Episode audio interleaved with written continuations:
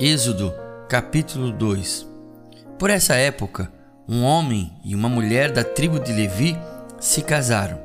A mulher engravidou e deu à luz um menino. Viu que era um lindo bebê e o escondeu por 3 meses. Quando não conseguia mais escondê-lo, pegou um cesto feito de juncos de papiro e revestiu com betume e piche.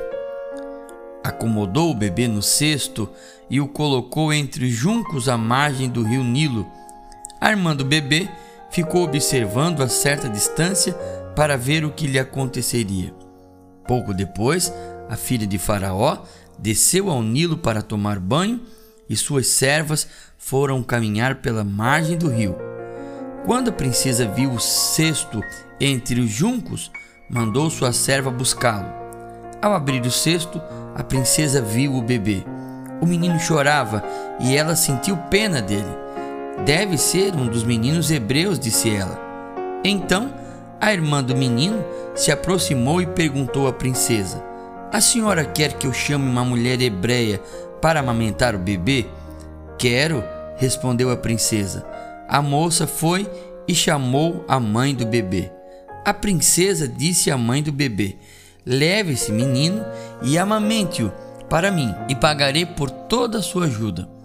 A mulher levou o bebê para casa e o amamentou. Quando o menino cresceu, ela o levou de volta à filha de Faraó, que o adotou como seu próprio filho. A princesa o chamou de Moisés, pois disse: eu o tirei da água. Anos depois, já adulto, Moisés foi visitar seu povo e descobriu que eles eram forçados a realizar trabalhos pesados. Durante sua visita, viu um egípcio espancar um hebreu, um homem do seu povo. Olhou para todos os lados e, não avistando ninguém por perto, matou o egípcio. Em seguida, escondeu o corpo na areia. No dia seguinte, quando Moisés saiu novamente para visitar seu povo, viu 2 hebreus brigando. Por que você está espancando seu amigo? Perguntou Moisés ao que havia começado a briga. O homem respondeu: quem o nomeou nosso príncipe e juiz? Vai me matar como matou o egípcio? Moisés teve medo e pensou: com certeza todos já sabem o que aconteceu. E de fato, o faraó tomou conhecimento do que havia acontecido e tentou matar Moisés, mas ele fugiu e foi morar na terra de Midiã. Quando chegou a Midiã, estabeleceu-se junto a um poço. O sacerdote de Midiã tinha 7 filhas que foram ao poço tirar água e encher os bebedouros para o rebanho de seu pai. Então, alguns pastores chegaram e os expulsaram de lá. Moisés, porém, defendeu as moças e tirou água para o rebanho delas. Quando as moças voltaram para seu pai, Reuel, ele lhes perguntou: por que voltaram tão cedo hoje? Elas responderam: um egípcio nos defendeu dos pastores, depois tirou água e deu de beber a nosso rebanho. E onde está ele? Perguntou o pai. Por que o deixaram lá? Convidem-no para comer conosco. Moisés aceitou o convite e foi morar com Reuel. Depois de algum tempo, Reuel entregou sua filha Zípora em casamento a Moisés. Mais tarde, ela deu à luz um menino, a quem Moisés chamou de Gerson, pois disse: sou forasteiro em terra alheia. Depois de muitos anos, o rei do Egito morreu. Os israelitas, porém, continuavam a gemer sob o peso da escravidão. Clamaram por socorro e seu clamor subiu até Deus. Ele ouviu os gemidos e se lembrou da aliança que havia feito com Abraão, Isaque e Jacó. E olhou para os israelitas e percebeu sua necessidade.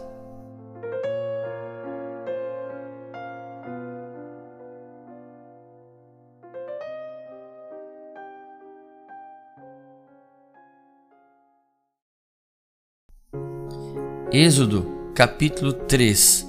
Moisés e o arbusto em chamas.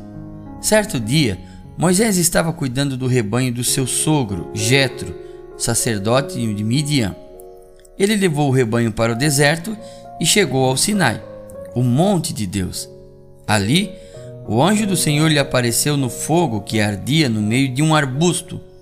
Moisés olhou admirado, pois embora o arbusto estivesse envolto em chamas, o fogo não o consumia. Que coisa espantosa, pensou ele. Por que o fogo não consome o arbusto? Preciso ver isso de perto. Quando o Senhor viu Moisés se aproximar para observar melhor, Deus o chamou no meio do arbusto. Moisés, Moisés! Aqui estou, respondeu ele. Não se aproxime mais, o Senhor advertiu. Tire as sandálias, pois você está pisando em terra santa. Eu sou o Deus de seu pai, o Deus de Abraão, o Deus de Isaque e o Deus de Jacó. Quando Moisés ouviu isso, cobriu o rosto, porque teve medo de olhar para Deus. Então o Senhor lhe disse: Por certo, tenho visto a opressão do meu povo no Egito. Tenho ouvido seu clamor e por causa de seus capatazes. Sei bem quanto eles têm sofrido. Por isso, desci para libertá-los do poder dos egípcios e levá-los do Egito a uma terra fértil e espaçosa. É uma terra que produz leite e mel com fartura, onde hoje habitam os cananeus, os hititas, os amorreus, os ferezeus, os heveus e os jebuseus. Sim, o clamor do povo de Israel chegou até mim, e eu tenho visto como os egípcios os tratam cruelmente. Agora vá, pois eu o envio ao Faraó. Você deve tirar meu povo Israel do Egito. Moisés, porém, disse a Deus: Quem sou eu para me apresentar ao Faraó? Quem sou eu para tirar o povo de Israel do Egito? Deus respondeu: Eu estarei com você. Este é o sinal de que eu sou aquele que o envia.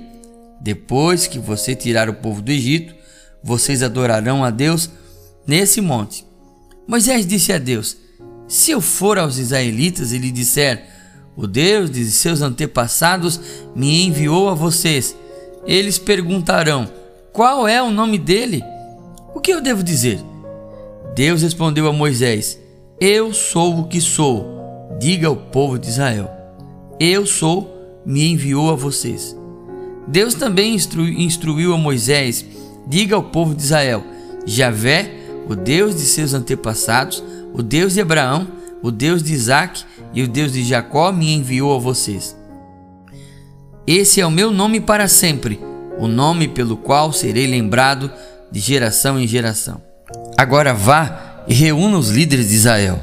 Diga-lhes que Javé, o Deus de seus antepassados, o Deus de Abraão, Isaque e Jacó, lhe apareceu e disse: Tenho observado atentamente e vejo como os egípcios os têm tratado.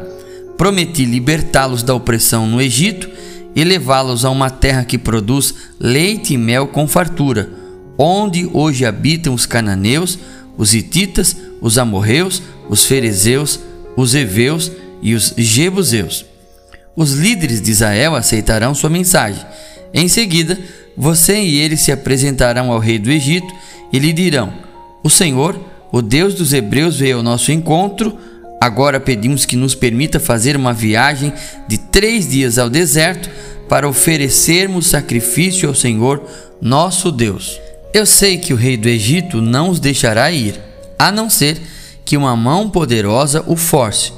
Por isso, levantarei minha mão e ferirei os egípcios com todos os tipos de milagre que farei no meio deles. Então, por fim, o faraó os deixará ir.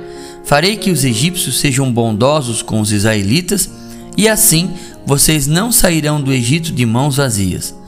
Toda mulher israelita pedirá de suas vizinhas egípcias e das mulheres que as visitam artigos de ouro e prata e roupas caras, com as quais vestirão seus filhos e suas filhas. Desse modo, vocês tomarão para si as riquezas dos egípcios.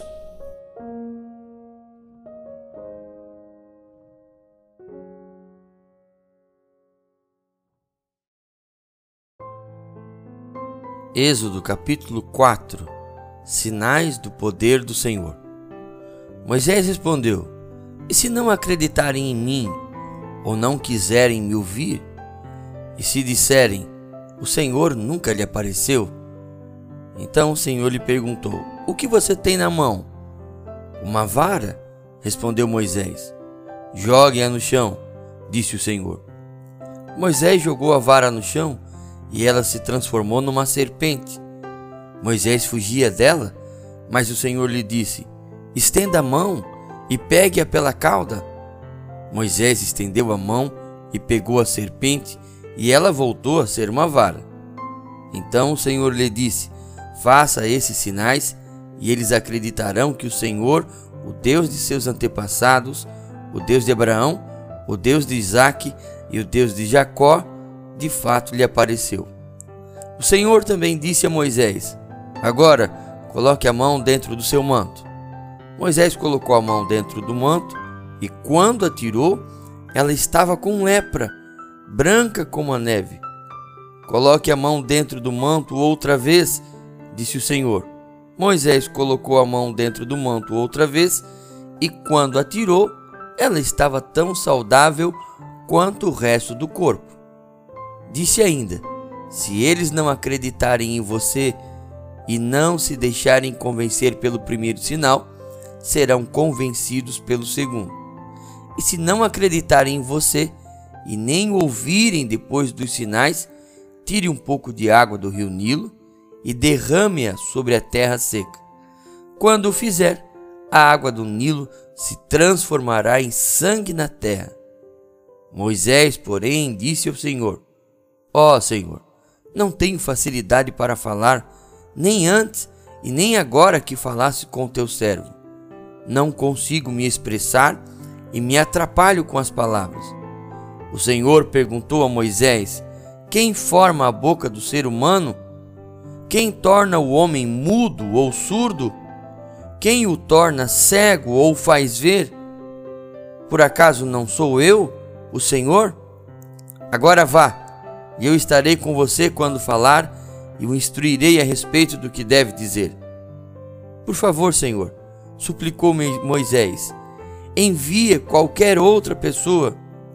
Então o Senhor se irou com Moisés e lhe disse: E quanto a seu irmão Arão, o levita, sei que ele fala bem.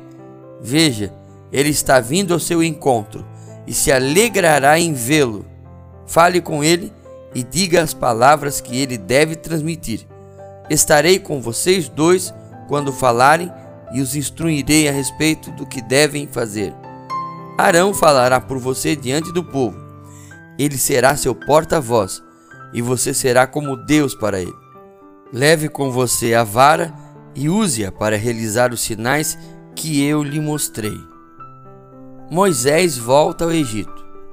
Moisés voltou à casa de Jetro, seu sogro, e lhe disse: Por favor, permita-me voltar ao Egito para procurar meus parentes.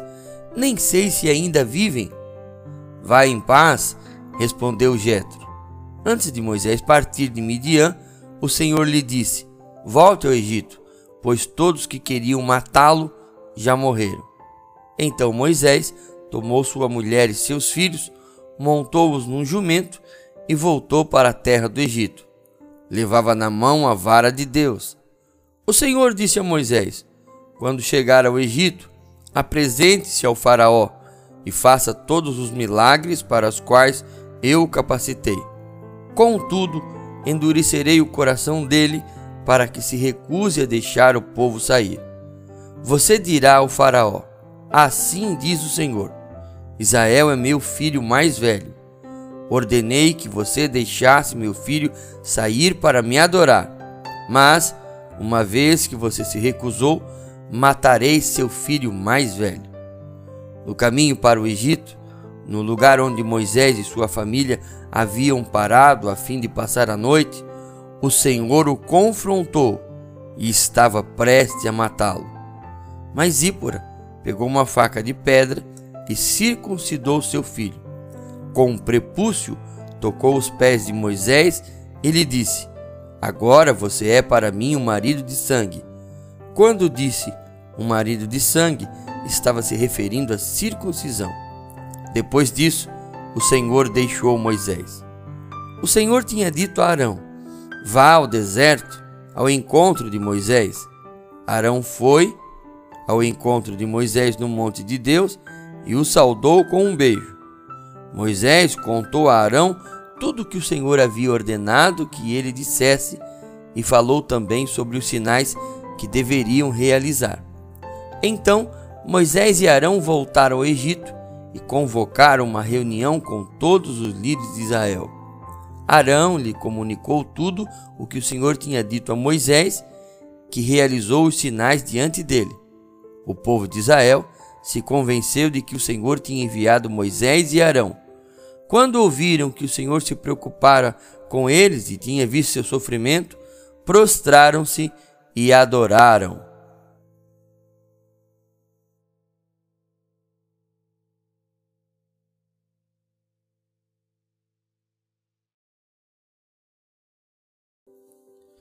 Livro de Êxodo, capítulo 5. Moisés e Arão falam com o faraó. Depois disso, Moisés e Arão foram ver o faraó e declararam: Assim diz o Senhor, o Deus de Israel: Deixe o meu povo sair para celebrar uma festa em minha honra no deserto. Quem é o Senhor? Retrucou o faraó. Por que devo dar ouvidos a ele e deixar Israel sair? Não conheço o Senhor e não deixarei Israel sair. Então Arão e Moisés disseram: O Deus dos hebreus se encontrou conosco.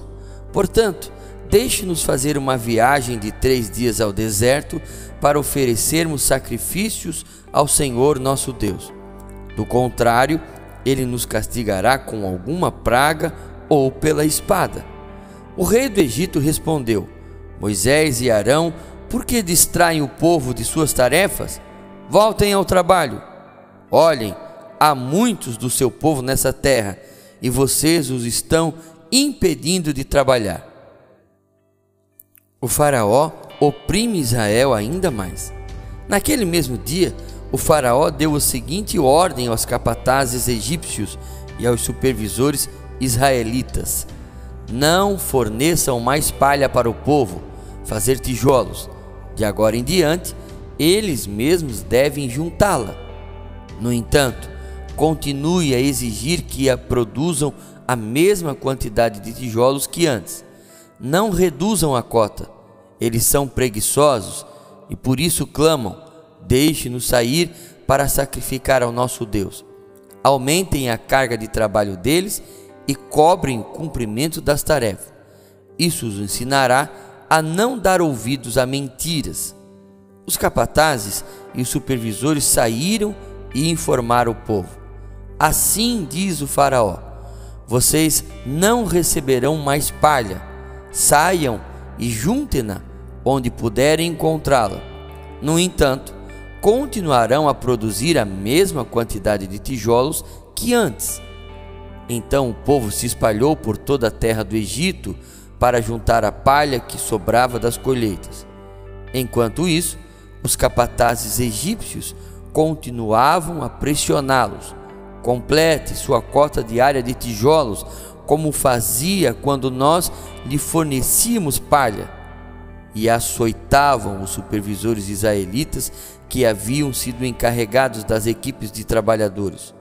Por que não completaram as cotas, nem ontem nem hoje? Perguntavam.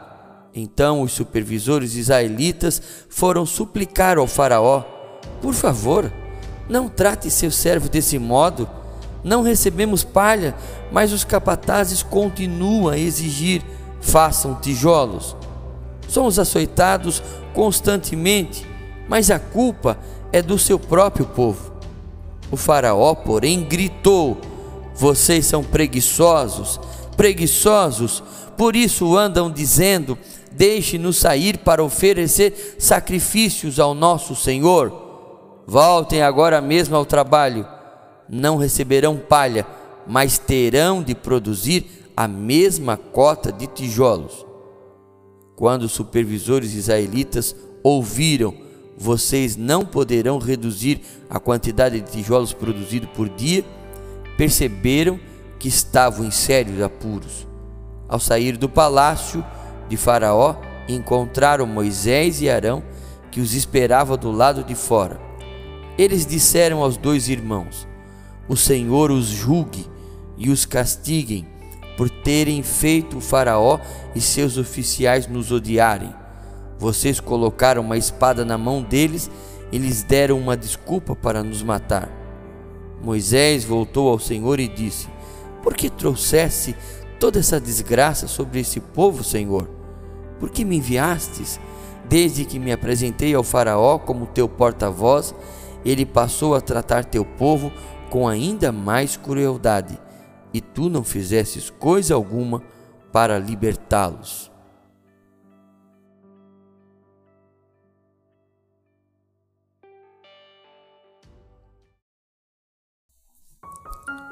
Êxodo, capítulo 6. Promessas de libertação. Então o Senhor disse a Moisés: agora você verá o que eu vou fazer ao Faraó. Quando ele sentir o peso da minha mão forte, deixará o povo sair. Sim, pelo peso da minha mão forte, fará o povo ir embora da sua terra. Deus também disse a Moisés: eu sou Javé, o Senhor. Apareci a Abraão, Isaque e Jacó como El Shaddai, o Deus Todo-Poderoso. Mas não lhe revelei o meu nome Javé. Estabeleci com eles a minha aliança, mediante a qual prometi lhes dar a terra de Canaã, onde viviam como estrangeiros. Esteja certo de que ouvi o gemido dos israelitas, que agora são escravos dos egípcios, e me lembrei da aliança que fiz com eles. Portanto, diga ao povo de Israel: eu sou o Senhor, eu os libertarei da opressão e os livrarei da escravidão do Egito, e os resgatarei com meu braço poderoso e com grandes atos de julgamento. Eu os tomarei como meu povo e serei o seu Deus. Então vocês saberão que eu sou o Senhor, seu Deus, que os libertou da opressão no Egito. Eu os levarei à terra que jurei dar a Abraão, Isaque e Jacó. Eu a darei a vocês como propriedade. Eu sou o Senhor. Moisés transmitiu ao povo essa mensagem do Senhor, mas eles já não quiseram lhe dar ouvidos. Estavam desanimados demais por causa da escravidão brutal que sofriam. Então o Senhor disse a Moisés: volte ao Faraó, o rei do Egito, e diga a ele que deixe o povo de Israel sair da sua terra. Mas, Senhor, retrucou Moisés, os israelitas já não querem me dar ouvidos. Como posso esperar que o Faraó me escute? Tenho tantas dificuldades para falar. O Senhor, porém, falou com Moisés e Arão e lhe deu ordens sobre os israelitas e sobre o Faraó, rei do Egito, para tirarem o povo de Israel do Egito. Os antepassados de Moisés e Arão. Esses são os chefes de clãs dos antepassados de Israel. Os filhos de Rubem, o filho mais velho de Israel, foram Enoque, Palu, Esrom e Carmi. Seus descendentes formaram os clãs de Rubem. Os filhos de Simeão foram Jemuel, Jamim, Oade, Jaquim, Zoar e Saul. A mãe de Saul era cananeia. Seus descendentes se tornaram os clãs de Simeão. Esses são os descendentes de Levi, conforme relacionado nos registros de família. Os filhos de Levi foram Gerson, Coate e Merari. Levi viveu 137 anos. Os descendentes de Gerson foram Libni e Simei. Cada um deles se tornou antepassado de um clã. Os descendentes de Coate foram Anrão, Izar, Hebron e Uziel. Coate viveu 133 anos. Os descendentes de Merari foram Mali e Muzi. Esses são os clãs dos levitas conforme relacionados nos registros de família. Arão se casou com Joquebede, irmã de seu pai, e ela deu à luz a dois filhos, Arão e Moisés. Arão viveu 137 anos. Os filhos de Izar foram Corá, Nefeg e Zicri. Os filhos de Uziel foram Misael, Eusafã e Citri. Arão se casou com Eliseba, filha de Aminadab e irmã de Naasson. Ela deu à luz a seus filhos Nadab, Abiú, Eleazar e Itamar. Os filhos de Corá foram Assir, Eucana e Abisaf. Eleazar, filho de Arão, se casou com uma das filhas de Putiel, e ela deu à luz a seu filho Finéias. Esses são os chefes dentre os antepassados das famílias levitas relacionadas de acordo com seu clã. E foi a esses dois, Arão e Moisés, que o Senhor disse: tirem os israelitas do Egito, organizados segundo seus clãs. Foram eles, Moisés e Arão, que se dirigiram ao Faraó, rei do Egito, para falar sobre a saída dos israelitas daquela terra. Quando o Senhor falou com Moisés na terra do Egito, disse-lhe: eu sou o Senhor, transmita ao Faraó, rei do Egito, tudo o que eu lhe disser. Contudo, Moisés questionou o Senhor e disse: não posso fazer isso, tenho tanta dificuldade para falar, por que o Faraó me daria ouvidos?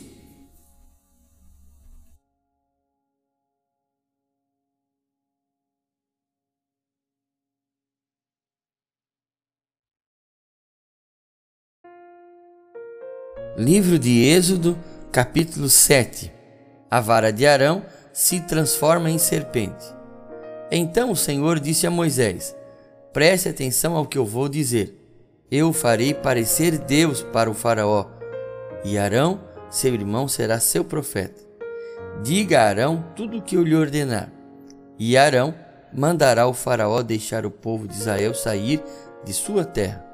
Contudo, endurecerei o coração do Faraó, e depois multiplicarei meus sinais e maravilhas na terra do Egito. Mesmo assim, o Faraó se recusará a ouvi-lo, de modo que farei minha mão pesar sobre o Egito. Então resgatarei meu exército, meu povo, os israelitas, da terra do Egito com grandes atos de julgamento.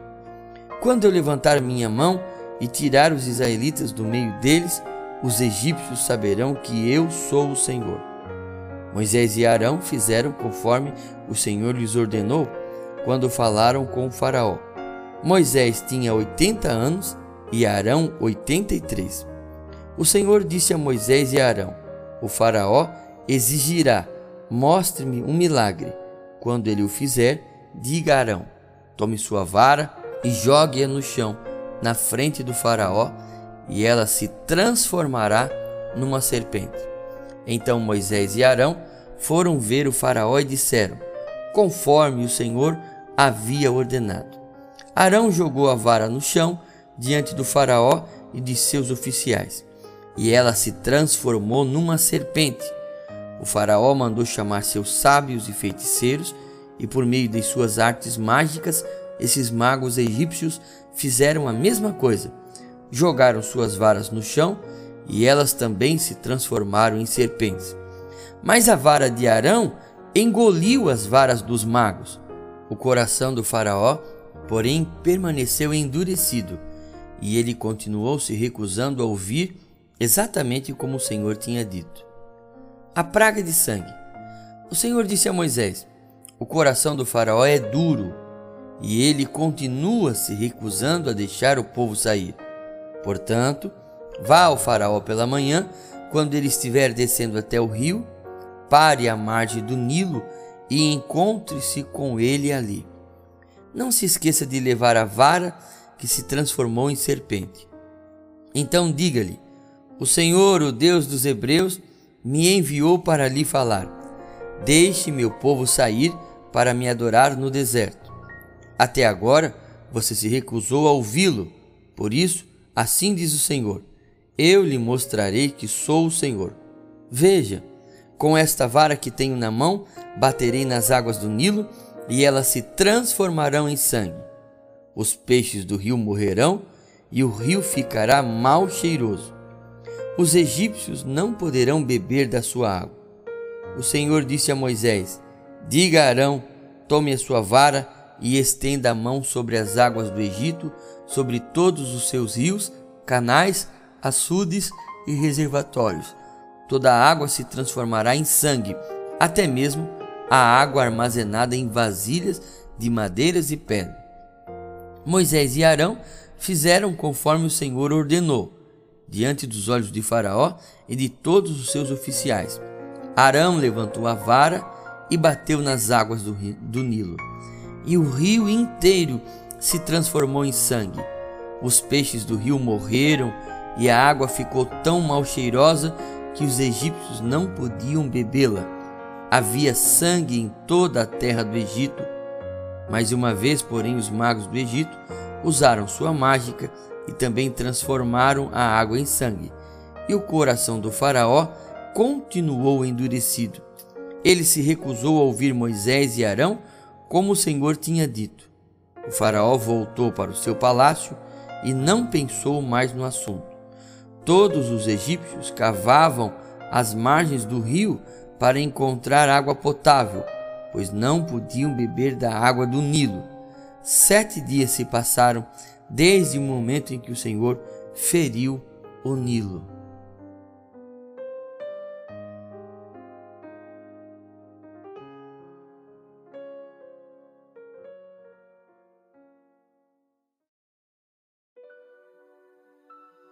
O livro de Êxodo, capítulo 8. A praga das rãs.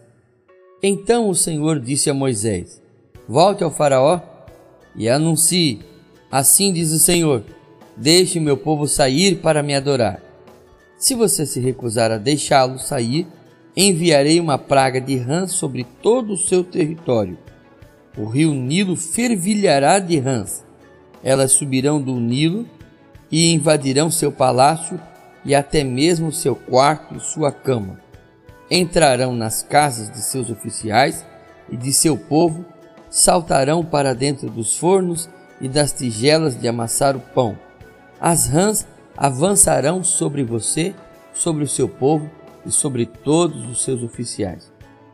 O Senhor também disse a Moisés: diga a Arão, estenda a vara que traz em sua mão sobre todos os rios, canais e açudes do Egito, e faça subir rãs sobre toda a terra. Arão estendeu a mão sobre as águas do Egito, e as rãs subiram e cobriram toda a terra. Os magos, porém, usaram suas artes mágicas para imitar a praga e também fizeram aparecer rãs sobre a terra do Egito. Então o Faraó convocou Moisés e Arão e disse: supliquem ao Senhor que afastes as rãs de mim e de meu povo. Deixarei seu povo sair para oferecer sacrifícios ao Senhor. Pois escolha a hora, respondeu Moisés. Diga-me quando deseja que eu suplique pelo Faraó e por seus oficiais e por seu povo. Então o Faraó e suas casas ficarão livres das rãs e elas permanecerão apenas no rio Nilo. Que seja amanhã, disse o Faraó. Será como o Faraó disse, respondeu Moisés. Então saberá que não há ninguém como o Senhor nosso Deus. As rãs deixarão o Faraó e suas casas, seus oficiais e seu povo, e permanecerão apenas no rio Nilo. Moisés e Arão saíram do palácio do Faraó, e Moisés clamou ao Senhor a respeito das rãs que ele havia mandado para afligir o Faraó. O Senhor fez exatamente conforme Moisés tinha dito. Todas as rãs nas casas, nos pátios, nos campos morreram. Os egípcios as juntaram em montões e um fedor terrível encheu a terra. Mas quando o Faraó percebeu que a situação havia se melhorado, endureceu seu coração e ele se recusou a dar ouvidos a Moisés e Arão, como o Senhor tinha dito. A praga dos piolhos. Então o Senhor disse a Moisés: diga a Arão, estenda a vara e bata no chão. O pó se transformará em enxames de piolhos em toda a terra do Egito. Moisés e Arão assim fizeram. Quando Arão estendeu a mão e bateu no chão com a vara, piolhos infestaram toda a terra e cobriram os egípcios e seus animais. Todo o pó da terra do Egito se transformou em piolhos. Os magos do Faraó tentaram fazer o mesmo com as suas artes mágicas, mas não conseguiram. E os piolhos cobriram tudo, tanto as pessoas como os animais.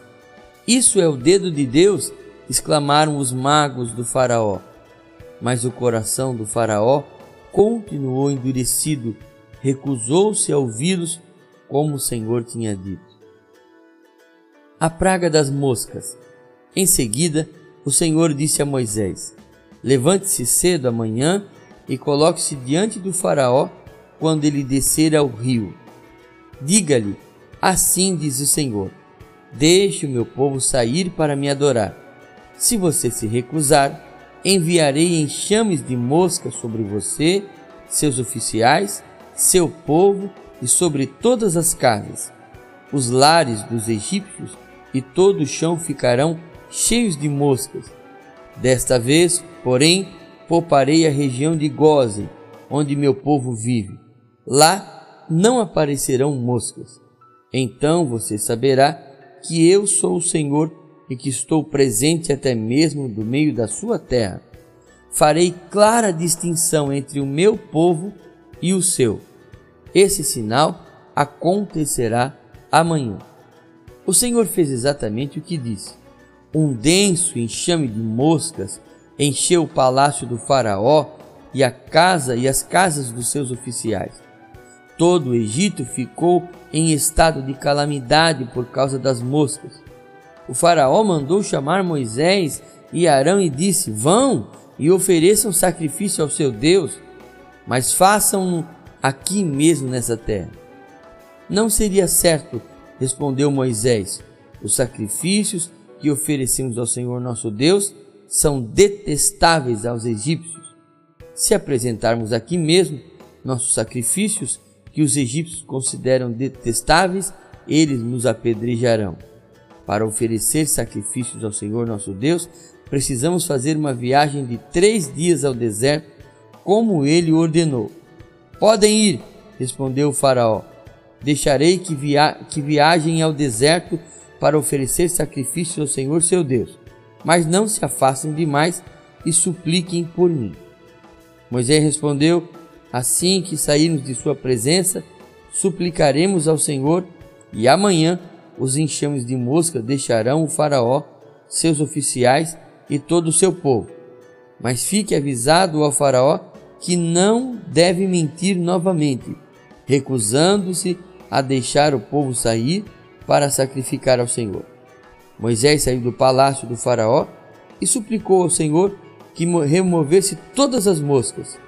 O Senhor atendeu Moisés e fez os enxames de moscas deixarem o Faraó, seus oficiais e o seu povo. Não restou uma só mosca, mas o coração do Faraó se endureceu outra vez, e ele se recusou a deixar o povo sair.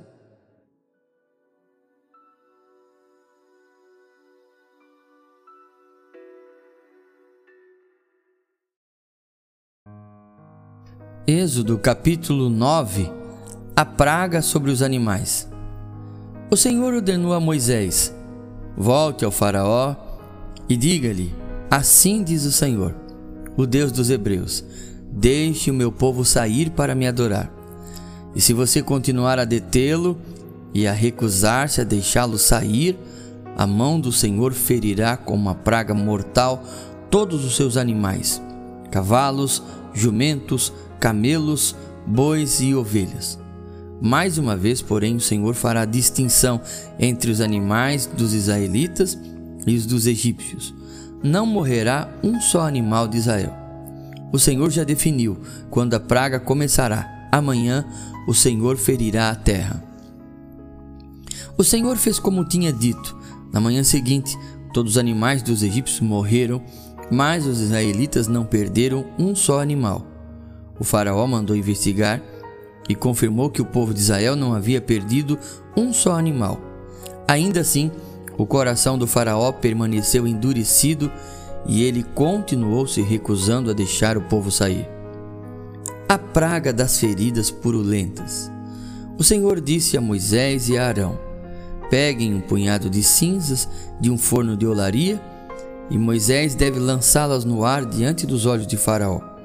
As cinzas se espalharão sobre a terra do Egito como poeira fina e provocarão feridas purulentas nas pessoas e nos animais em todo o Egito. Então Moisés e Arão pegaram um punhado de cinzas de um forno de olaria e se colocaram diante do Faraó. Moisés lançou as cinzas no ar, surgiram feridas tanto nas pessoas como nos animais. Nem mesmo os magos conseguiram permanecer diante de Moisés, pois surgiram feridas neles e também em todos os egípcios. Mas o Senhor endureceu o coração do Faraó, e como o Senhor tinha dito a Moisés, o Faraó se recusou a ouvir. A praga do granizo. O Senhor disse a Moisés: amanhã levante-se cedo, vá até o Faraó e diga-lhe: assim diz o Senhor, o Deus dos Hebreus: deixe meu povo sair para me adorar. Do contrário, enviarei mais pragas sobre você, sobre seus oficiais e sobre o seu povo. Então você saberá que não há ninguém como eu em toda a terra. A esta altura, eu poderia ter estendido minha mão e ferido você e o seu povo com uma praga que os apagaria da face da terra. Mas eu o poupei a fim de lhe mostrar o meu poder e propagar o meu nome por toda a terra. Ainda assim, você se exalta sobre o meu povo, recusando-se a deixá-lo sair. Por isso, amanhã, a esta hora, enviarei a tempestade de granizo mais devastadora de toda a história do Egito. Rápido, mande seus animais e servos deixarem os campos e procurarem abrigo. Quando o granizo cair, todas as pessoas e animais que estiverem ao ar livre morrerão. Alguns dos oficiais do Faraó se atemorizaram com o que o Senhor tinha dito, sem demora recolheram seus servos e animais dos campos. Mas aqueles que não deram atenção à palavra do Senhor deixaram seus rebanhos e servos no campo. Então o Senhor disse a Moisés: estenda a mão em direção ao céu, para que caia granizo sobre toda a terra do Egito, sobre as pessoas, sobre os animais e sobre todas as plantas em toda a terra do Egito. Moisés estendeu a vara em direção ao céu, e o Senhor mandou trovões e granizo, além de raios que caíam sobre toda a terra. O Senhor enviou uma horrível tempestade de granizo sobre todo o Egito. Nunca em toda a história do Egito houve uma tempestade como aquela, com granizo tão devastador e raios tão constantes. A chuva de granizo deixou toda a terra do Egito em ruínas, destruiu tudo que estava no campo, tanto pessoas como animais e plantas, e até mesmo as árvores foram despedaçadas. O único lugar em que não caiu granizo foi a região de Gósen, onde vivia o povo de Israel. Então o Faraó mandou chamar Moisés e Arão. Desta vez eu pequei, disse ele. O Senhor é justo e eu e meu povo somos culpados. Por favor, supliquem ao Senhor que ele ponha fim à tempestade horrível de trovões e granizo. Já chega, eu os deixarei ir. Não precisam mais ficar aqui. Moisés respondeu: assim que eu sair da cidade, estenderei as mãos ao Senhor, e os trovões e o granizo cessarão, e o Faraó saberá que a terra pertence ao Senhor. Mas eu sei que o Faraó e seus oficiais ainda não temerão o Senhor Deus. Todo o linho e a cevada foram destruídos pelo granizo, pois a cevada estava na espiga e o linho em flor. O trigo comum e o trigo candeal, porém, foram poupados, pois ainda não tinham brotado do solo. Moisés deixou a corte de Faraó e saiu da cidade. Quando estendeu as mãos ao Senhor, os trovões e o granizo cessaram e a chuva torrencial parou. Ao perceber que a chuva e o granizo e os trovões haviam cessado, o Faraó voltou a pecar e seu coração mais uma vez se endureceu, assim como de seus oficiais. Uma vez que seu coração continuava endurecido, o Faraó se recusou a deixar o povo sair, como o Senhor tinha dito por meio de Moisés.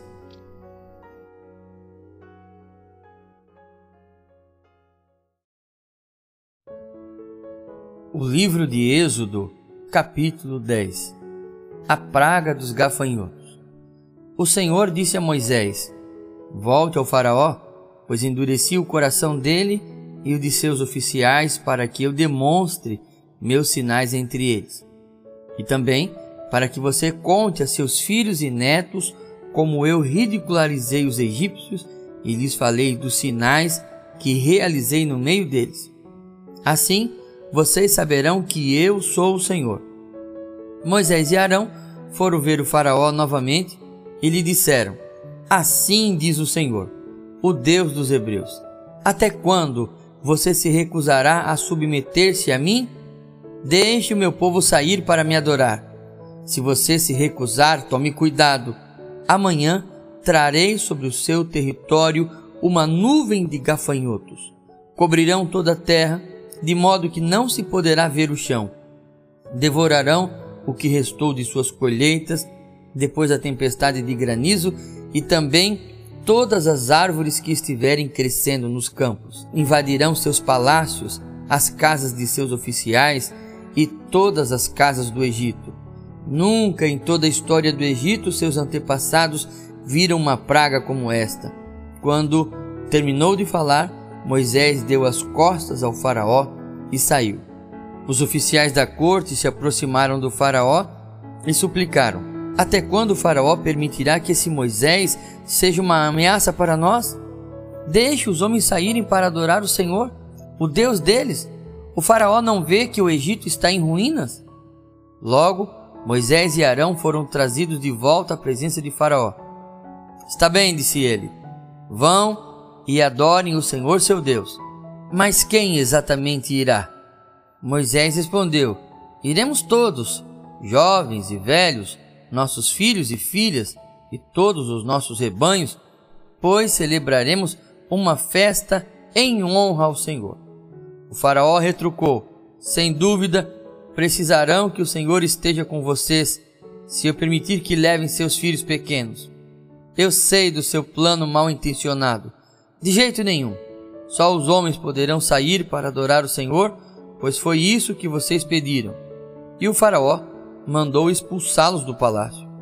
Então o Senhor disse a Moisés: Estenda a mão sobre a terra do Egito, para que venham os gafanhotos, que eles cubram a terra do Egito e devorem todas as plantas que sobreviveram à tempestade de granizo. Assim, Moisés estendeu a vara sobre a terra do Egito, e o Senhor fez soprar um vento leste sobre a terra durante todo o dia e toda a noite. Quando amanheceu, o vento leste havia trazido os gafanhotos. Eles invadiram todo o Egito e desceram em nuvens densas sobre o seu território, de uma extremidade à outra. Foi a pior praga de gafanhotos em toda a história do Egito. Jamais houve outra igual, pois os gafanhotos cobriram toda a superfície e escureceram a terra. Devoraram todas as plantas nos campos e todas as frutas nas árvores que tinham sobrevivido à tempestade de granizo. Não restou uma só folha nas árvores, nem nas plantas e em toda a terra do Egito. Sem demora, o faraó mandou chamar Moisés e Arão e lhe disse: Pequei contra o Senhor seu Deus e contra vocês. Perdoem meu pecado apenas mais essa vez e supliquem ao Senhor seu Deus que ele me livre desta morte. Moisés deixou a corte de Faraó e suplicou ao Senhor. O Senhor respondeu e mudou a direção do vento. Fez soprar um forte vento oeste que levou os gafanhotos para o Mar Vermelho. Não sobrou um só gafanhoto em toda a terra do Egito. Mas o Senhor endureceu o coração do Faraó e ele se recusou a deixar o povo de Israel sair. A praga da escuridão. O Senhor disse a Moisés: Estenda a mão em direção ao céu, e a terra do Egito ficará coberta de escuridão tão densa que poderá ser apalpada. Moisés estendeu a mão em direção ao céu, e uma escuridão profunda cobriu toda a terra do Egito por 3 dias. Nesse período, as pessoas não conseguiam ver umas às outras e ninguém saía do lugar. Mas onde viviam os israelitas, havia luz como de costume. Por fim, o faraó mandou chamar Moisés. Vão e adorem o Senhor, disse ele. Pode até levar seus filhos pequenos, mas deixe seus rebanhos aqui. De jeito nenhum, respondeu Moisés. Por acaso o faraó nos daria os animais necessários para as ofertas e os holocaustos ao Senhor, nosso Deus? Todos os nossos animais devem ir conosco. Não podemos deixar nenhum casco para trás. Temos de escolher dentre esses animais para adorar o Senhor nosso Deus, e só saberemos como adorar o Senhor quando chegarmos lá. Mais uma vez, porém, o Senhor endureceu o coração e o faraó recusou a deixá-lo sair. Fora daqui, gritou para Moisés, estou avisando, nunca mais apareça diante de mim. No dia em que vir meu rosto, você morrerá. Muito bem, respondeu Moisés, nunca mais verei seu rosto novamente.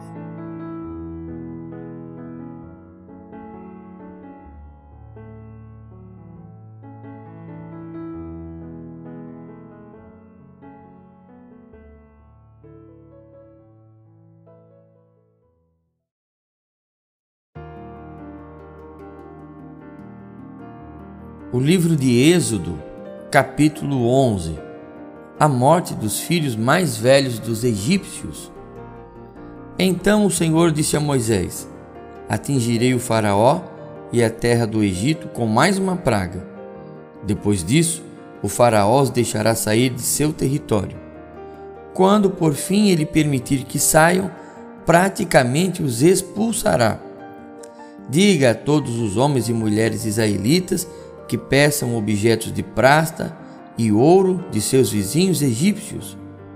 O Senhor havia feito os egípcios verem o povo com bons olhos. Moisés era tido em alta consideração na terra do Egito e respeitado tanto pelos oficiais do faraó como pelo povo egípcio. Moisés disse, assim diz o Senhor, à meia-noite de hoje passarei pelo meio do Egito. Morrerão todos os filhos mais velhos do sexo masculino em todas as famílias do Egito, desde o mais velho de Faraó, sentado em seu trono, até o filho mais velho da serva mais humilde que trabalha no moinho. Até mesmo os primeiros machos dentre todos os animais morrerão. Então se ouvirá um grande lamento na terra do Egito, um lamento como nunca houve e nunca mais haverá. Quanto aos israelitas, porém, nenhum cão latirá contra eles ou seus animais. Com isso, vocês saberão que o Senhor faz distinção entre os egípcios e os israelitas.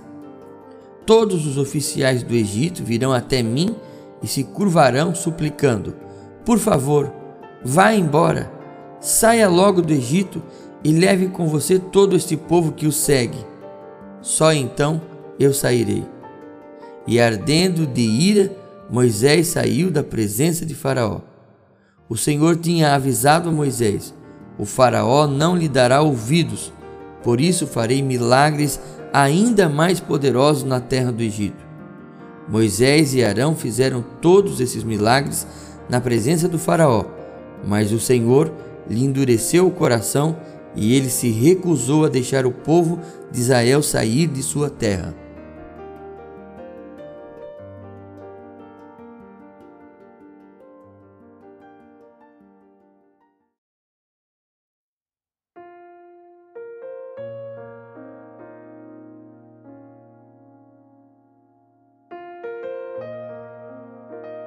Livro de Êxodo, capítulo 12. A primeira Páscoa. Então o Senhor disse a Moisés e a Arão no Egito, de agora em diante, esse mês será para vocês o primeiro do ano. Anuncie a toda a comunidade de Israel que no 10º dia deste mês, cada família escolherá um cordeiro ou um cabrito para fazer um sacrifício. Um animal para cada casa. A família que for pequena demais para comer um animal inteiro deverá compartilhá-lo com outra família da vizinhança. O animal será dividido de acordo com o número de pessoas e a quantidade que cada um puder comer. O animal escolhido deverá ser um cordeiro ou um cabrito de 1 ano, sem defeito algum. Guarde bem o animal escolhido até a tarde do 14º dia do primeiro mês.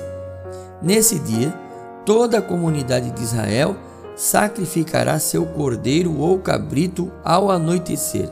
Em seguida, tomarão um pouco de sangue e o passarão nos batentes laterais e no alto das portas das casas onde comerem o animal.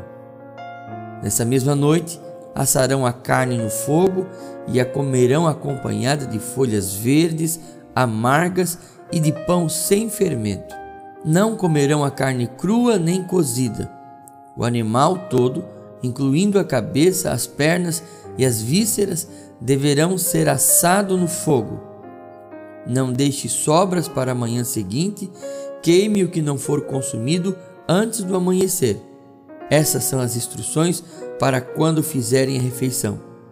Estejam vestidos para a viagem, de sandálias nos pés e cajado na mão. Façam a refeição apressadamente, pois é a Páscoa do Senhor. Nessa noite passarei pela terra do Egito e matarei todos os filhos mais velhos e todos os primeiros machos dentre os animais na terra do Egito. Executarei juízo sobre todos os deuses do Egito, pois eu sou o Senhor. Mas o sangue nos batentes das portas servirá de sinal e marcará as casas onde vocês estão. Quando eu vir o sangue, passarei por sobre aquela casa, e quando eu ferir a terra do Egito, a praga de morte não os tocará. Este será um dia a ser recordado. Todo ano, de geração em geração, vocês o celebrarão como festa especial para o Senhor. Essa é uma lei permanente. Durante 7 dias comerão pão sem fermento. No primeiro dia da festa, removerão das casas qualquer mínima quantidade de fermento. Quem comer pão com fermento durante algum dos 7 dias da festa será eliminado do meio de Israel. No primeiro e no 7º dia da festa, todo o povo celebrará um dia oficial de reunião sagrada. Não será permitido nenhum tipo de trabalho nessas datas, exceto o preparo da comida. Celebrem a festa dos pães sem fermento, pois ela os lembrará de que eu tirei suas multidões da terra do Egito exatamente nesse dia. A festa será uma lei permanente para vocês. Celebra-na nesse dia de geração em geração. O pão que comerem será preparado sem fermento, desde a tarde do 14º dia do primeiro mês até a tarde do 21º dia do mesmo mês. Durante os 7 dias, não deve haver qualquer mínima quantidade de fermento em suas casas. Quem comer algo preparado com fermento durante a semana será eliminado do meio de Israel. Essas regras se aplicam tanto aos estrangeiros que vivem entre vocês, como aos israelitas de nascimento. Durante esses dias, não comam alguma coisa preparada com fermento onde quer que morarem.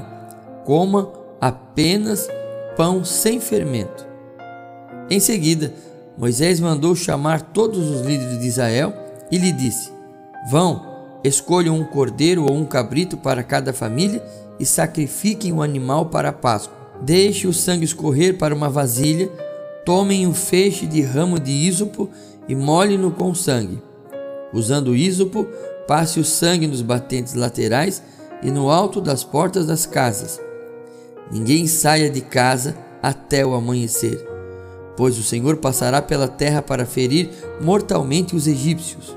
Mas quando ele vir o sangue na lateral e nos altos da porta, passará por sobre aquela casa e não permitirá que o anjo da morte entre em suas casas para matar vocês. Lembre-se de que essa instrução são uma lei que vocês e seus descendentes deverão cumprir para sempre. Quando entrarem na terra que o Senhor prometeu dar, continuarão a realizar essa cerimônia. Então, seus filhos perguntarão: o que significa essa cerimônia?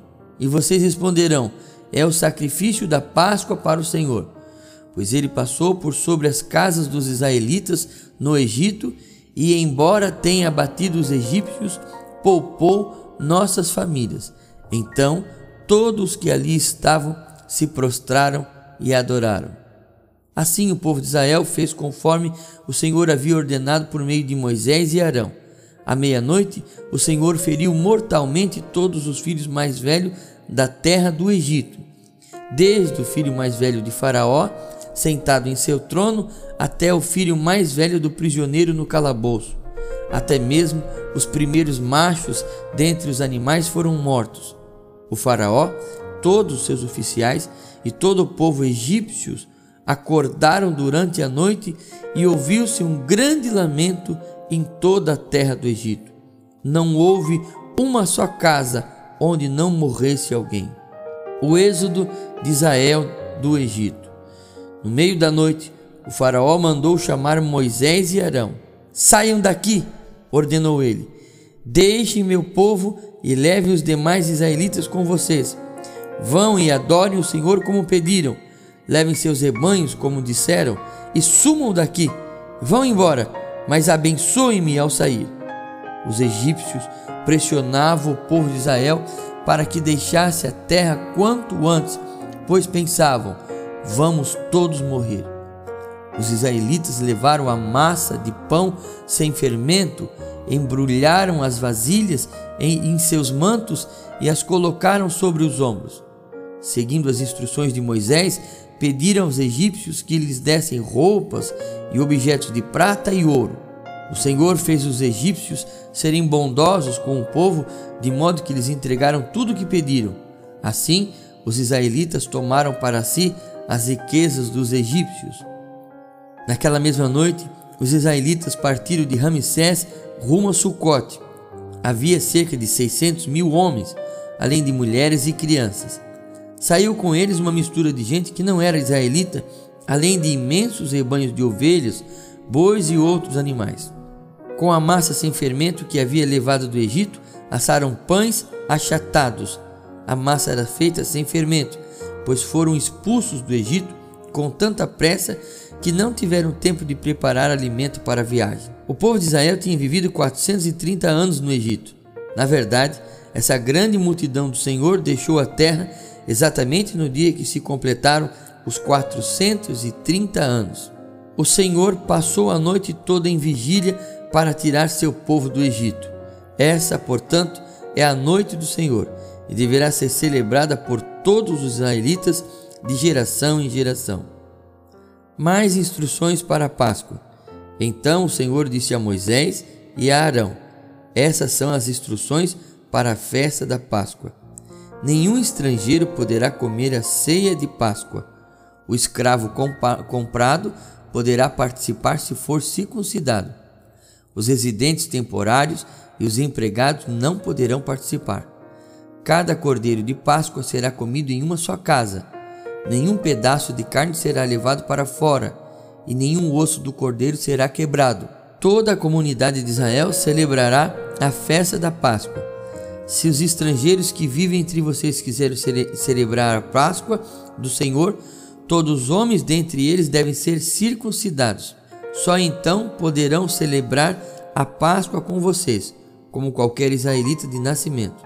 Os homens que não forem circuncidados, porém, jamais poderão participar da ceia da Páscoa. Essa instrução se aplica a todos, tanto os israelitas de nascimento como aos estrangeiros que vivem entre vocês. Todo o povo de Israel seguiu as ordens que o Senhor deu a Moisés e a Arão. Naquele mesmo dia, o Senhor tirou os israelitas da terra do Egito como um exército.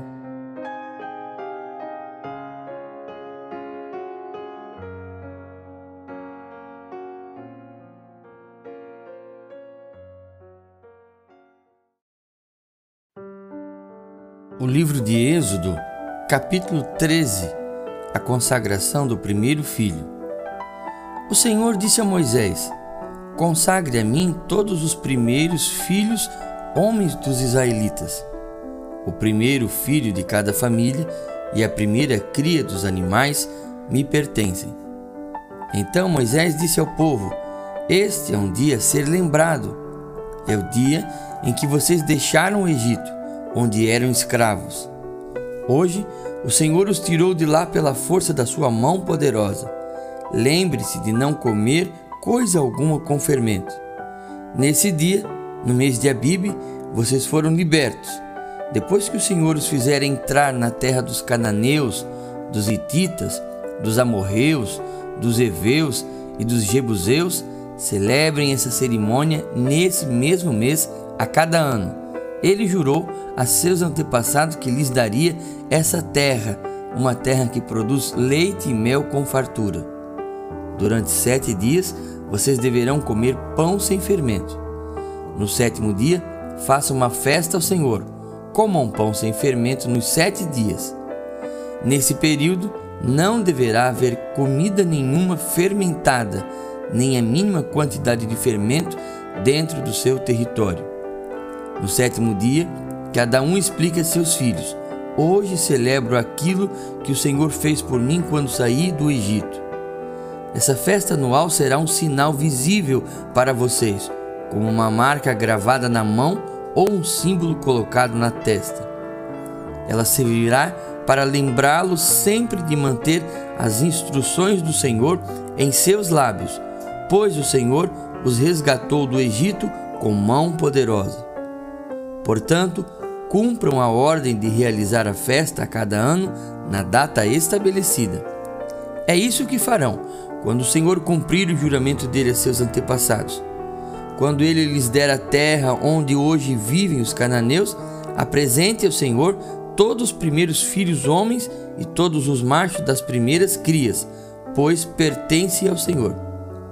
Para resgatar a primeira cria dos jumentos, entregue ao Senhor como substituto um cordeiro ou um cabrito. Caso não resgate o animal, terão de quebrar o pescoço dele.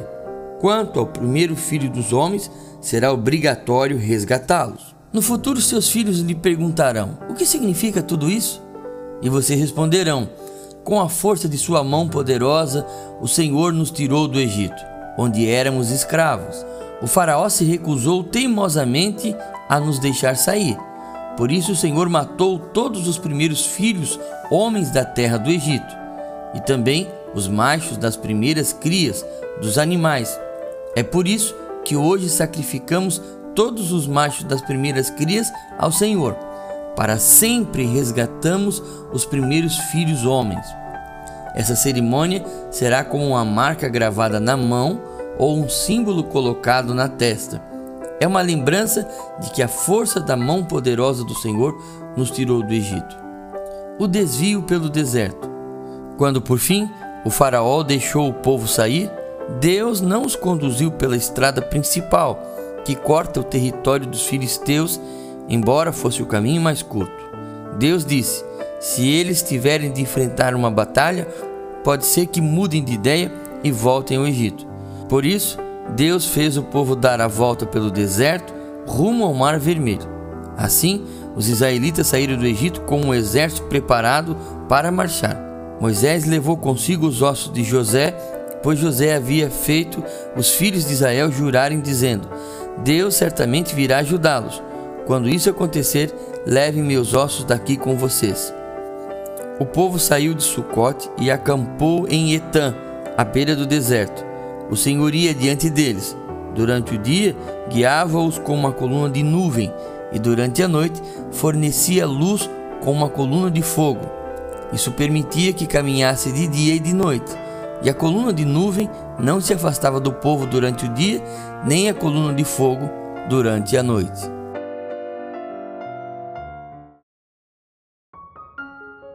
O livro de Êxodo, capítulo 14.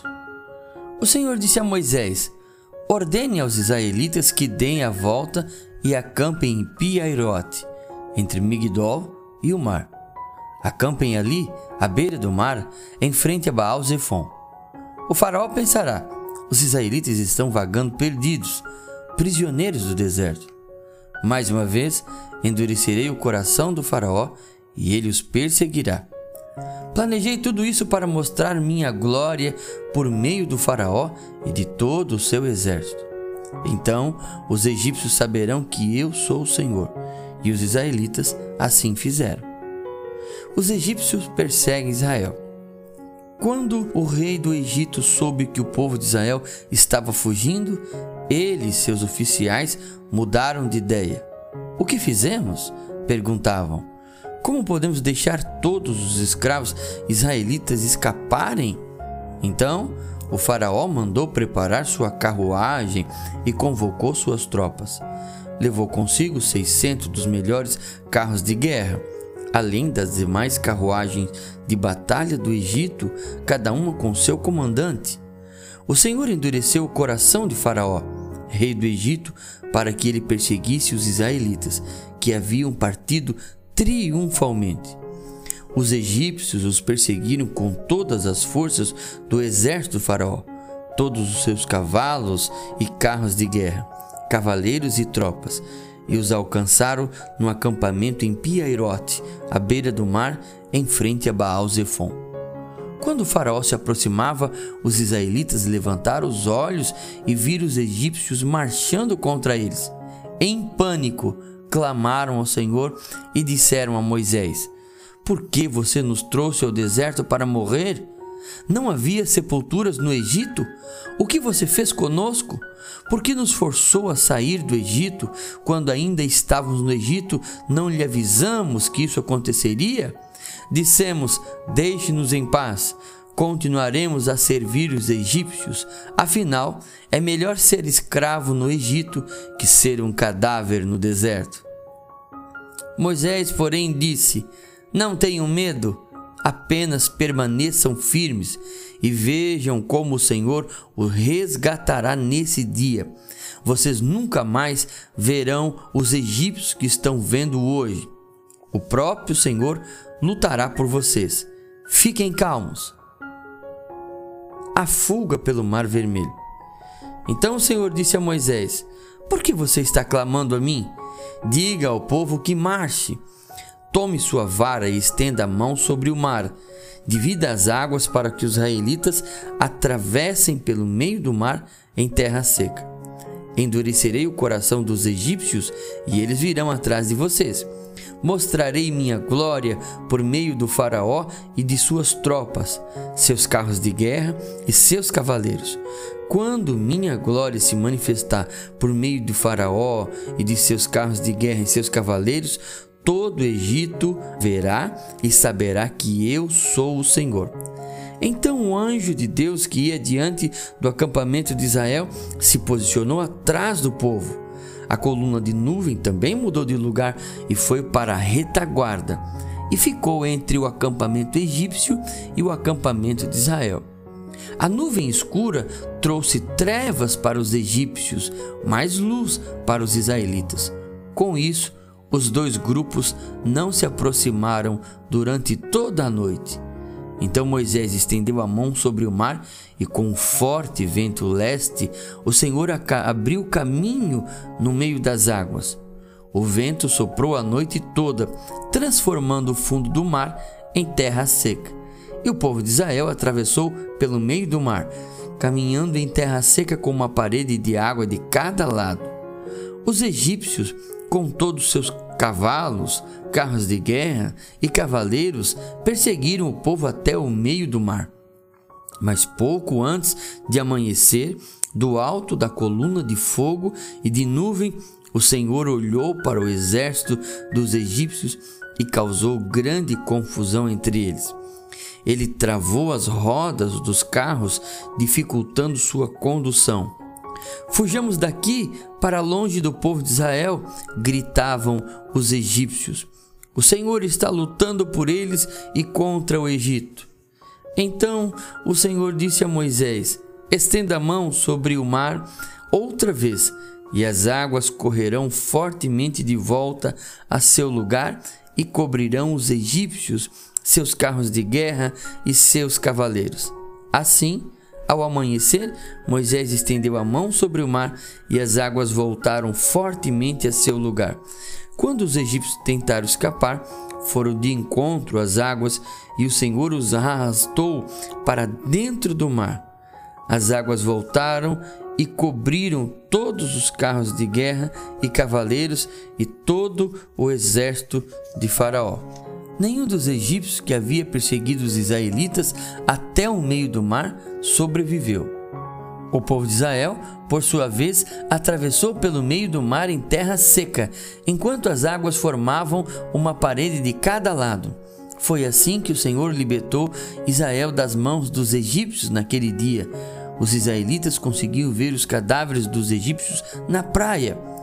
Quando o povo de Israel viu o grande poder do Senhor contra os egípcios, encheu-se de temor diante dele e passou a confiar no Senhor e em seu servo Moisés.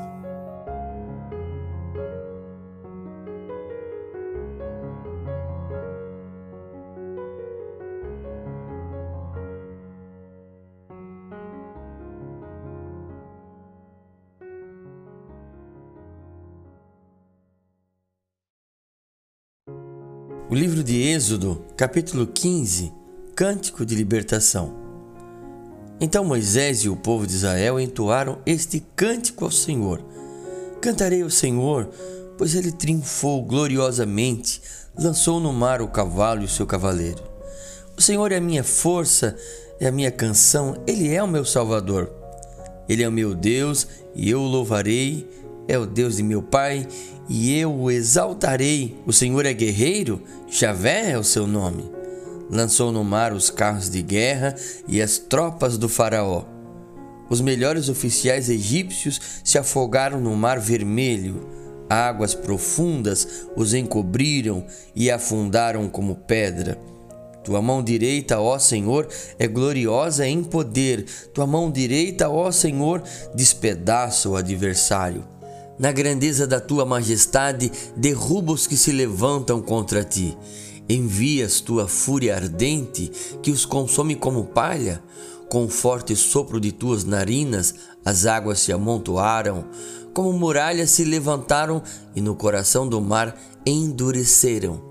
O inimigo dizia: eu os perseguirei, os alcançarei e os saquearei e deles me vingarei. Puxarei minha espada e com forte mão os destruirei. Mas tu sopraste com o teu fôlego e o mar os encobriu, afundaram como chumbo nas águas poderosas. Quem entre os deuses é semelhante a ti, ó Senhor? Glorioso em santidade, temível em esplendor, autor de grandes maravilhas? Estendesse tua mão direita e a terra engoliu nossos inimigos. Com o teu fiel amor conduzes o povo que resgatastes. Com o teu poder os guias à tua santa habitação. Os povos ouvem e estremecem. As angústias se apoderam dos que vivem na Filístia. Aterrorizam-se os líderes de Edom, estremecem os nobres de Moabe, desfalecem os habitantes de Canaã. Espanto e terror caem sobre eles, o poder do teu braço os deixa paralisados como pedra. Até teu povo passar, ó Senhor, até passar o povo que compraste. Tu os trarás e os plantarás em teu próprio monte, no lugar reservado, ó Senhor, para a tua habitação, o santuário, ó soberano, que tuas mãos estabeleceram. O Senhor reinará para todo sempre. Quando os cavalos, os carros de guerra e os cavaleiros do Faraó entraram no mar, o Senhor fez as águas do mar voltarem sobre eles. Mas o povo de Israel atravessou pelo meio do mar em terra seca.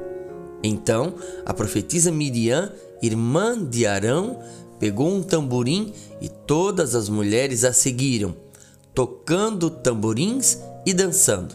E Midiã entoava esta canção: cante ao Senhor, pois ele triunfou gloriosamente, lançou no mar o cavalo e seu cavaleiro. Água amarga em Mara. Em seguida, Moisés conduziu o povo de Israel no Mar Vermelho para o deserto de Sur. Caminharam pelo deserto por 3 dias sem encontrar água. Quando chegaram a Mara, descobriram que a água era amarga demais para beber. Por isso, chamaram aquele lugar de Mara. O povo começou a se queixar e se voltou contra Moisés. O que beberemos? Perguntavam. Então Moisés clamou ao Senhor. E o Senhor lhe mostrou um pedaço de madeira. Moisés o jogou na água e ela se tornou boa para beber. Foi em Mara que o Senhor instituiu o seguinte decreto como norma para provar a fidelidade do povo. Ele disse: se ouvirem com atenção a voz do Senhor seu Deus e fizerem o que é certo aos olhos dele, obedecendo seus mandamentos e cumprindo todos os seus decretos, não os farei sofrer nenhuma das doenças que enviei sobre o Egito, pois eu sou o Senhor que os cura. Depois que saíram de Mara, os israelitas viajaram até Elim, onde encontraram 12 fontes de água e 70 palmeiras e acamparam ali junto às águas.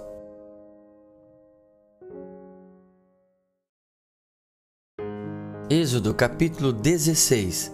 Maná e codornas. A comunidade de Israel partiu de Elim e chegou ao deserto de Sim, entre Elim e o Monte Sinai, no 15º dia do segundo mês após a saída do Egito. Também ali, toda a comunidade de Israel se queixou de Moisés e Arão. Se ao menos o Senhor tivesse nos matado no Egito, lamentavam-se. Lá, nós nos sentávamos em volta das panelas cheias de carne e comíamos pão à vontade. Mas agora, vocês nos trouxeram a esse deserto para nos matar de fome. Então o Senhor disse a Moisés: Vejam, farei chover comida do céu para vocês. Diariamente o povo sairá e recolherá a quantidade de alimento que precisar para aquele dia. Com isso, eu os provarei para ver se seguirão ou não as minhas instruções. No 6º dia, quando recolherem o alimento e o prepararem, haverá o dobro do normal. Assim Moisés e Arão disseram a todos os israelitas: Ao entardecer, vocês saberão que foi o Senhor quem os tirou da terra do Egito. Pela manhã, verão a glória do Senhor, pois ele ouviu suas queixas, que são contra ele e não contra nós. O que fizemos para vocês se queixarem de nós? E Moisés acrescentou: O Senhor lhes dará carne para comer à tarde e os saciará com pão pela manhã, pois ouviu suas queixas contra ele. O que fizemos? Sim, suas queixas são contra o Senhor e não contra nós. Em seguida, Moisés disse a Arão: Anuncie a toda a comunidade de Israel: Apresente-se diante do Senhor, pois ele ouviu suas queixas. Então Arão falava a toda a comunidade de Israel. O povo olhou em direção ao deserto e viu a glória do Senhor na nuvem. E o Senhor disse a Moisés: Ouvi as queixas dos israelitas. Agora diga-lhes: Ao entardecer, vocês terão carne para comer e pela manhã pão à vontade. Assim saberão que eu sou o Senhor seu Deus. Ao entardecer, muitas codornas apareceram, cobrindo o acampamento. Na manhã seguinte, os arredores do acampamento estavam úmidos de orvalho. Quando o orvalho se evaporou, havia sobre o chão uma camada de flocos finos, como geada. Quando os israelitas viram aquilo, perguntaram uns aos outros: O que é isso? Pois não faziam ideia do que era. Moisés lhe disse: Este é o alimento que o Senhor lhes deu para comer, e estas são as instruções do Senhor. Cada família deve recolher a quantidade necessária, 2 litros para cada pessoa de sua tenda. Os israelitas seguiram as instruções. Alguns recolheram mais, outros menos. Contudo, quando mediram, cada um tinha o suficiente. Não sobrou alimento para os que recolheram mais, nem faltou para os que recolheram menos. Cada família recolheu exatamente a quantidade necessária. Moisés lhe disse: Não guardem coisa alguma para o dia seguinte. Alguns deles, porém, não deram ouvidos e guardaram um pouco de alimento até a manhã seguinte. A essa altura, a comida estava cheia de vermes e cheirava muito mal. Moisés ficou furioso com eles. Depois disso, as famílias passaram a recolher a cada manhã a quantidade necessária de alimento. E quando o sol esquentava, os flocos que não tinham sido recolhidos derretiam e desapareciam. No 6º dia, recolheram o dobro do habitual, ou seja, 4 litros para cada pessoa. Então todos os líderes da comunidade se dirigiram a Moisés e o informaram a esse respeito. Moisés lhes disse: Foi o que o Senhor ordenou. Amanhã será um dia de descanso, o sábado consagrado para o Senhor. Portanto, assem ou cozinhem hoje a quantidade que desejarem e guarde o restante para amanhã. Eles separaram uma porção para o dia seguinte, como Moisés havia ordenado. Pela manhã, a comida restante não tinha mau cheiro nem vermes. Moisés disse: Comam o alimento hoje, pois é o sábado do Senhor. Hoje não haverá alimento no chão para recolher. Durante 6 dias vocês podem recolher o alimento, mas o 7º dia é o sábado, quando não haverá alimento algum no chão. Ainda assim, algumas pessoas saíram para recolherem no sétimo dia, mas não o encontraram. O Senhor disse a Moisés: até quando esse povo se recusará a obedecer às minhas ordens e instruções? Entendam que o sábado é um presente do Senhor para vocês. Por isso, no sexto dia, ele lhes dá uma porção dobrada de alimento suficiente para 2 dias. No sábado, cada um deve ficar onde está. Não saiam para recolher alimento no sétimo dia. No sétimo dia, portanto, o povo descansou. Os israelitas chamaram aquela comida de maná. Era branco como a semente de coentro e tinha gosto de massa folhada de mel. Então Moisés disse: é isto que o Senhor ordenou. Encha uma vasilha de 2 litros com maná e preserve-no para os seus descendentes. Assim, as gerações futuras poderão ver o alimento que eu lhes dei no deserto quando os libertei do Egito. Moisés disse a Arão: pegue uma vasilha e encha-a com 2 litros de maná. Em seguida, coloque-a diante do Senhor, a fim de preservar o maná para gerações futuras. Arão fez conforme o Senhor havia ordenado a Moisés e colocou a vasilha de maná diante das tábuas da aliança, para guardá-la. Os israelitas comeram maná durante 40 anos, até chegarem à terra onde se estabeleceriam. Comeram maná até chegar à fronteira da terra de Canaã. A vasilha usada para medir o maná continha 1 homer, que era a 10ª parte da medida padrão.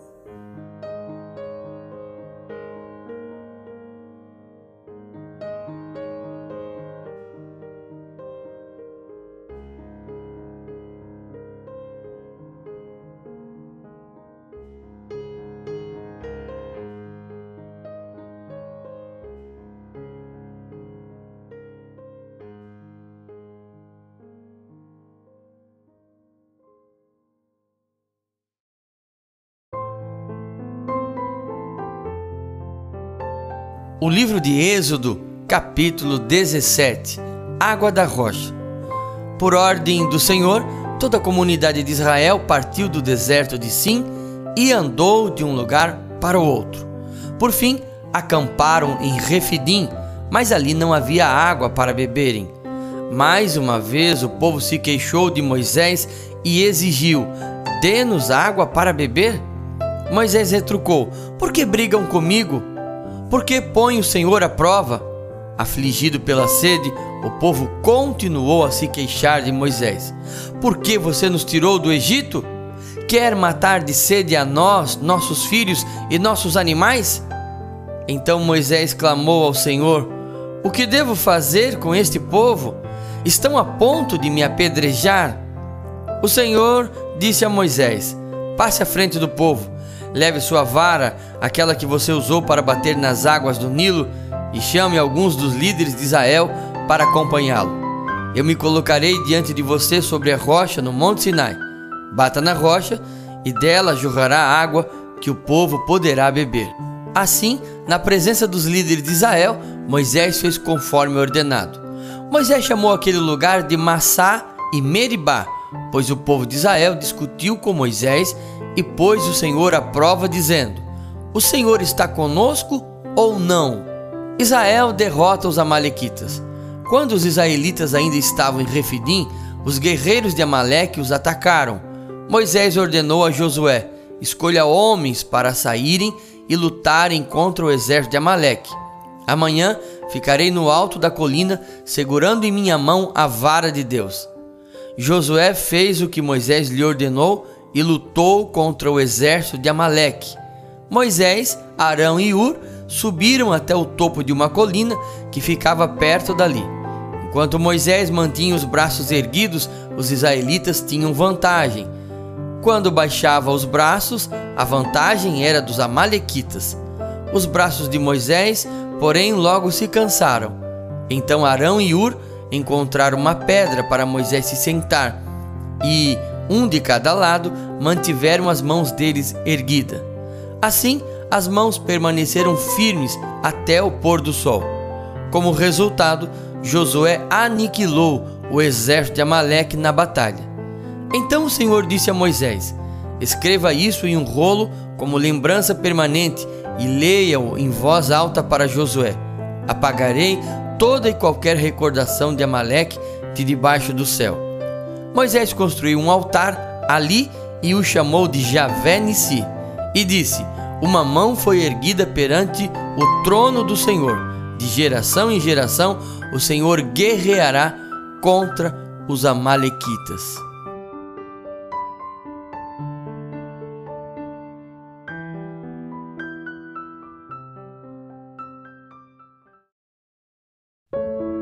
O livro de Êxodo, capítulo 18. Jetro visita Moisés.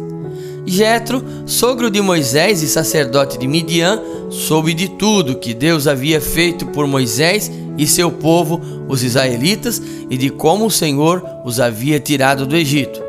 Moisés tinha mandado Zípora, sua mulher, e seus dois filhos de volta para a casa de Jetro, que os acolheu.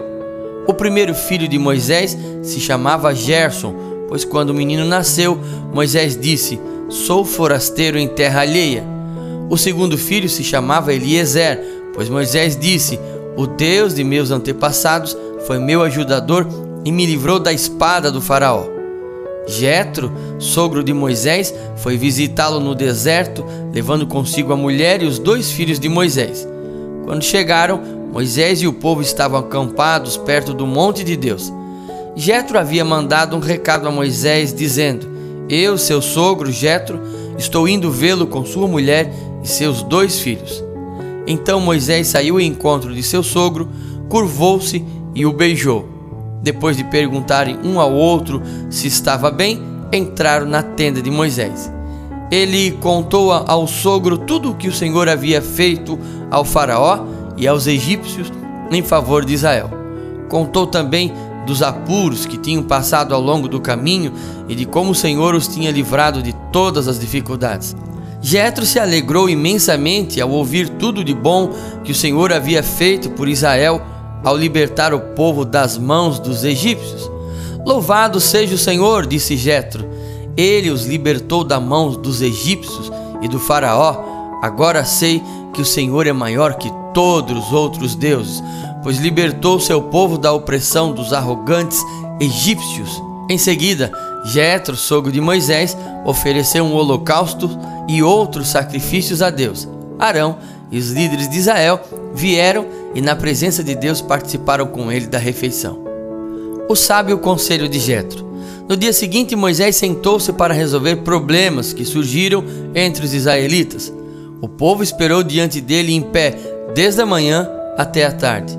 Quando o sogro de Moisés viu tudo o que ele tentava fazer pelo povo, perguntou: o que você está fazendo com esse povo? Por que você se senta sozinho para julgar e os obriga a ficarem de pé diante de você o dia inteiro? Moisés respondeu: o povo me procura para conhecer as decisões de Deus. Quando surge algum problema, eles me procuram e eu resolvo a questão entre as partes em conflito. Informo o povo sobre os decretos de Deus e transmito suas instruções. O que você está fazendo não é bom, disse o sogro de Moisés. Você ficará esgotado e deixará o povo exausto. É um trabalho pesado demais para uma pessoa só. Agora, ouça-me e escuta meu conselho, e Deus esteja com você. Continue a ser o representante do povo diante de Deus, apresentando-lhe as questões trazidas pelo povo. Ensine a eles os decretos e as instruções de Deus. Mostre aos israelitas como deve viver e o que deve fazer. No entanto, escolha dentre o povo homens capazes e honestos que temam a Deus e odeiem o suborno. Nomeie os líderes de grupo de 1.000, 100, 50 e 10 pessoas. Eles deverão estar sempre disponíveis para resolver os problemas cotidianos do povo e só lhe trarão os casos mais difíceis. Desde que os líderes decidam as questões mais simples por conta própria. Eles dividirão com você o peso da responsabilidade e facilitarão o seu trabalho. Se você seguir esse conselho, e se Deus assim lhe ordenar, poderá suportar as pressões e todo esse povo voltará para casa em paz. Moisés aceitou o conselho do sogro e seguiu todas as suas recomendações. escolheu homens capazes dentre todo o povo de Israel e os nomeou líderes de grupo de 1.150 e 10 pessoas. Os homens ficavam à disposição para resolver os problemas cotidianos do povo. Traziam para Moisés os casos mais difíceis, mas cuidavam eles mesmos das questões mais simples. Pouco tempo depois, Moisés se despediu de seu sogro, que voltou para sua terra.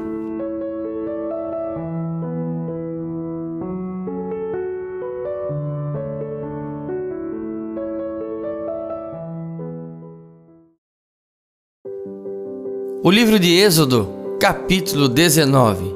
O Senhor se revela no Sinai. Exatamente 2 meses depois de saírem do Egito, chegaram ao deserto do Sinai. Depois de levantar acampamento em Refidim, chegaram ao deserto do Sinai e acamparam ao pé do monte. Então Moisés subiu ao monte para apresentar-se diante de Deus. Lá em cima, o Senhor o chamou e disse: transmita essa mensagem à família de Jacó. Anuncie aos descendentes de Israel: vocês viram o que fiz aos egípcios, sabem como carreguei vocês sobre as asas de águias e os trouxe para mim.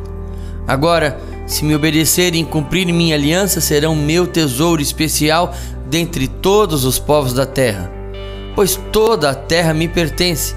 Serão meu reino de sacerdotes, minha nação santa. Essa é a mensagem que você deve transmitir ao povo de Israel. Moisés voltou do monte, convocou os líderes do povo e lhes comunicou tudo o que o Senhor havia ordenado. Todo o povo respondeu a uma só voz: faremos tudo o que o Senhor ordenou. E Moisés comunicou ao Senhor a resposta do povo. O Senhor disse a Moisés: virei até você numa nuvem densa, para que o meu povo ouça quando eu lhe falar e assim confie sempre em você. Moisés relatou ao Senhor o que o povo tinha declarado. Então o Senhor disse a Moisés: desça e consagre o povo hoje e amanhã. Providencie que eles lavem suas roupas e estejam prontos no 3º dia, pois nesse dia o Senhor descerá sobre o monte Sinai à vista de todos. Marque um limite ao redor de todo o monte e avise o povo: tenham cuidado, não subam ao monte, nem mesmo toque o limite. Quem tocar o monte certamente será morto.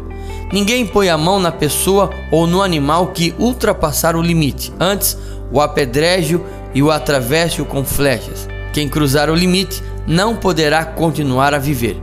Mas quando soar o toque longo da trombeta, o povo poderá subir ao monte. Moisés desceu do monte e foi até onde o povo estava. Ele os consagrou, providenciou que lavasse suas roupas e lhe disse: preparem-se para o 3º dia, e até lá não tenham relações sexuais. Na manhã do 3º dia, houve um estrondo de trovões e clarão de raios, e uma nuvem densa envolveu o monte. Um toque longo de trombeta ressoou, e todo o povo que estava no acampamento tremeu. Moisés conduziu o povo para fora do acampamento, ao encontro de Deus, e todos pararam ao pé do monte. O monte Sinai estava coberto de fumaça, pois o Senhor havia descido em forma de fogo. Nuvens de fumaça subiam ao céu como de uma imensa fornalha, e todo o monte tremia violentamente. Enquanto o barulho da trombeta aumentava, Moisés falava e Deus respondia com voz de trovão. O Senhor desceu sobre o topo do Sinai, chamou Moisés para o alto do monte e ele subiu. Então o Senhor disse a Moisés: desça e alerte o povo que não ultrapasse o limite para ver o Senhor. Do contrário, muitos morrerão.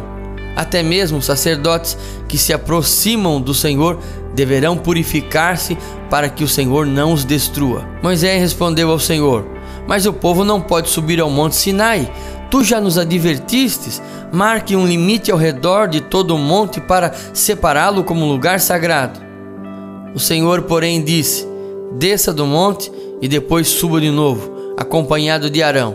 Enquanto isso, não permita que os sacerdotes nem o povo ultrapasse o limite para se aproximar do Senhor.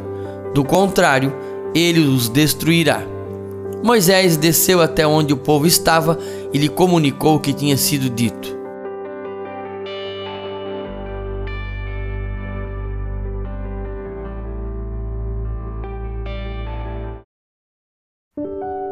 O livro de Êxodo, capítulo 20, os 10 mandamentos. Então o Senhor deu ao povo todas essas palavras: Eu sou o Senhor seu Deus, que os libertou da terra do Egito, onde você era escravo. Não tenha outros deuses além de mim. Não faça para si espécie alguma de ídolo ou imagem de qualquer coisa no céu, na terra ou no mar. Não se curve diante deles, nem os adore, pois eu, o Senhor, seu Deus, sou um Deus zeloso. Trago as consequências do pecado dos pais sobre os filhos até a 3ª e 4ª geração dos que me rejeitam. Mas demonstro amor por até 1000 gerações dos que me amam e obedecem os meus mandamentos. Não use o nome do Senhor, seu Deus, de forma indevida.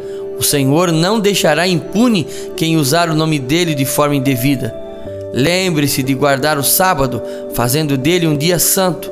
Você tem 6 dias na semana para fazer os trabalhos habituais, mas o 7º dia é o sábado do Senhor seu Deus.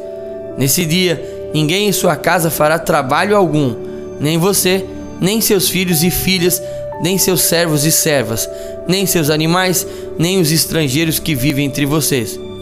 O Senhor fez os céus, a terra, o mar e tudo o que neles há em 6 dias.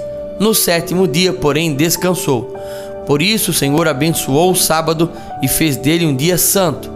Honre seu pai e sua mãe, assim você terá vida longa e plena na terra que o Senhor seu Deus lhe dá. Não mate, não cometa adultério, não roube, não dê falso testemunho contra o seu próximo. Não cobice a casa do seu próximo, não cobice a mulher dele, nem seus servos, suas servas, nem seu boi ou jumento, nem qualquer outra coisa que lhe pertença.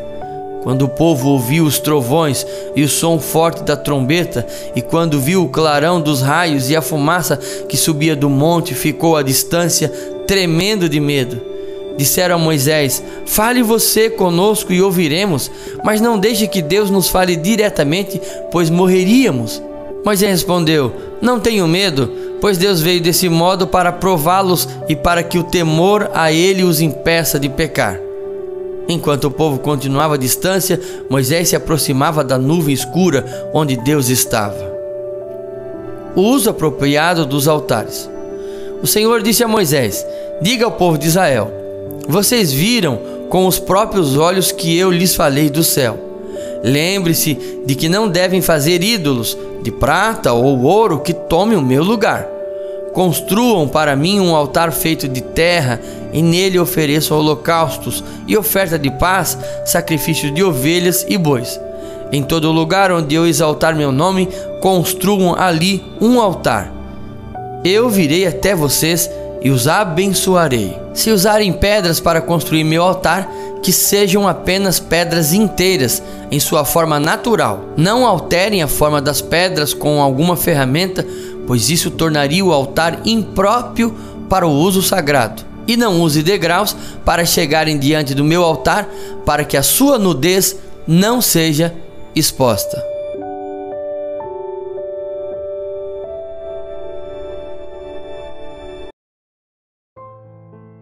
O livro de Êxodo, capítulo 1. Os israelitas no Egito.